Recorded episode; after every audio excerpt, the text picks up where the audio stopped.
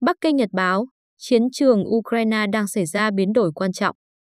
Biên dịch Nguyễn Hải Hoành Bản quyền thuộc về dự án nghiên cứu quốc tế.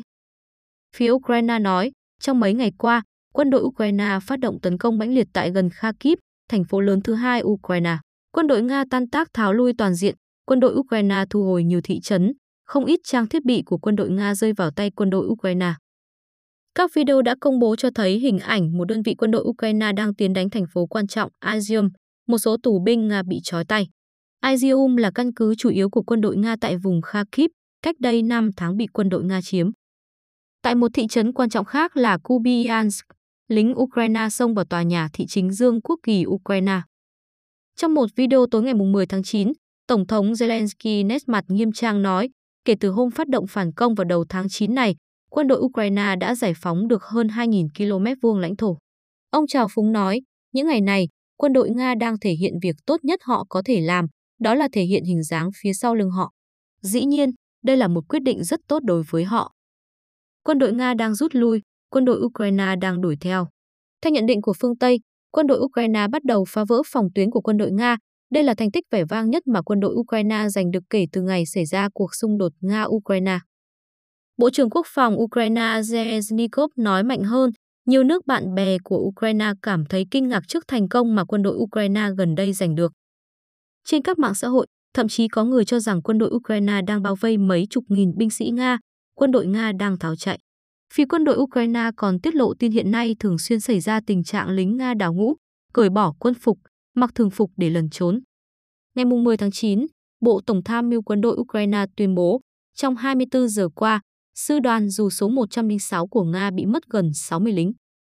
Tình hình chiến trường hư hư thực thực, xét tới yếu tố chiến tranh tâm lý, khi đọc một số tin tức chiến sự cần phải trừ hao. Chỉ xem bản đồ chiến sự gần đây cũng có thể thấy, đúng là khu vực quân đội Nga chiếm lĩnh đang nhanh chóng thu hẹp, quân đội Ukraine đang có đột phá lớn. Rốt cuộc quân đội Nga làm sao rồi? Thế nhưng theo cách nói của phía Nga thì tình hình hoàn toàn ngược lại. Ngày 10 tháng 9, Bộ Quốc phòng Nga cho biết đó là quân đội Nga chủ động rút lui. Nguyên nhân Vì để thực hiện mục tiêu đã đề ra, quân đội Nga quyết định tái tập kết bộ đội đóng tại Balaklia và Izium, tăng cường lực lượng hướng Donetsk. Tình hình này tương tự như trước đây quân Nga tuyên bố rút khỏi vùng ngoại vi Kiev, sau đó tập kết chỉnh đốn quân đội rồi tấn công mãnh liệt vào vùng Donbass và chiếm được một vùng đất rộng ở phía đông Ukraine. Phía Nga cho biết, tuy là rút lui nhưng vẫn mở các đợt tấn công lớn, sử dụng lính dù, pháo tên lửa và pháo binh tấn công quân đội Ukraine, tiêu diệt hơn 2.000 lính Ukraine và lính đánh thuê nước ngoài, phá hủy hơn 100 xe bọc thép và pháo. Người phụ trách vùng Kharkiv do Nga kiểm soát cho biết, tình hình Kupiansk rất khó khăn. Trên thực tế, Balaklia không còn do Nga kiểm soát. Thế nhưng quân đội Ukraine bị thiệt hại nặng, tới mấy nghìn người. Thực ra họ đang đưa binh sĩ của mình đến chỗ chết một cách vô nghĩa. Các bức ảnh do phía Nga công bố cho thấy, một số lượng lớn lính Nga xếp hàng dài đang rầm rộ tiến về Kharkiv, đội ngũ rất ngay ngắn. Phía Ukraine cũng thừa nhận, khi chiếm lại Izium, thị trấn quan trọng này chống không, không xảy ra kịch chiến, nhưng phát hiện thấy nhiều trang bị và đạn dược của quân đội Nga bỏ lại. Sau cùng, nên nhận định thế nào? Tình hình đúng là đang có biến đổi lớn, một vài nét chính như sau. Một, cuộc phản công của quân đội Ukraine đúng là cực kỳ dữ dội. Dù là do nguyên nhân nào, quân đội Nga buộc phải bỏ một vùng đất rộng. Điều đó cũng cho thấy không được coi thường sức chiến đấu của quân đội Ukraine.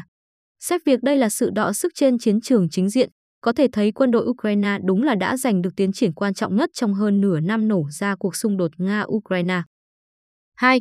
Vũ khí của phương Tây đã phát huy tác dụng quan trọng. Từ các video đã công bố, có thể thấy khi tấn công, quân đội Ukraine đều mang theo nhiều vũ khí của phương Tây. Bộ trưởng Quốc phòng Ukraine Zelensnikov nói, các loại vũ khí của phương Tây như hệ thống phá HIMARS có hiệu quả bắn chính xác đã làm cho lính Nga khiếp sợ. Đồng thời phía Ukraine vẫn đang yêu cầu phương Tây tiếp tục cung cấp vũ khí. 3.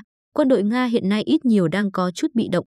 Xem video thấy nhiều xe tăng Nga có sơn chữ Z bị bỏ lại bên đường, lính Nga bị bắt làm tù binh. Nói về mặt chiến lược, cũng không loại trừ đợt tấn công lần này của quân đội Ukraine ít nhiều làm cho quân đội Nga bị bất ngờ, bắt đầu tê liệt, không kịp trở tay. 4. Tình hình tiến công phòng thủ đang đảo ngược. Tình hình trước đây là về cơ bản, quân đội Nga liên tục tấn công, quân đội Ukraine liên tiếp thoái lui. Giờ đây, quân đội Ukraine phát động phản công lớn, quân đội Nga không thể không bắt đầu rút lui. Chiến trường là như vậy, đầy những biến số. Cùng với việc quân Ukraine đang tiến vào Donbass, chiến sự ác liệt hơn còn ở phía trước. Nghe nói quân đội Nga đang tập kết ở phía đông Kharkiv. 5. Cũng không loại trừ khả năng quân Nga đang giằng bẫy. Đột nhiên rút lui, dụ địch vào sâu, sau đó bao vây chiến lược và tiêu diệt.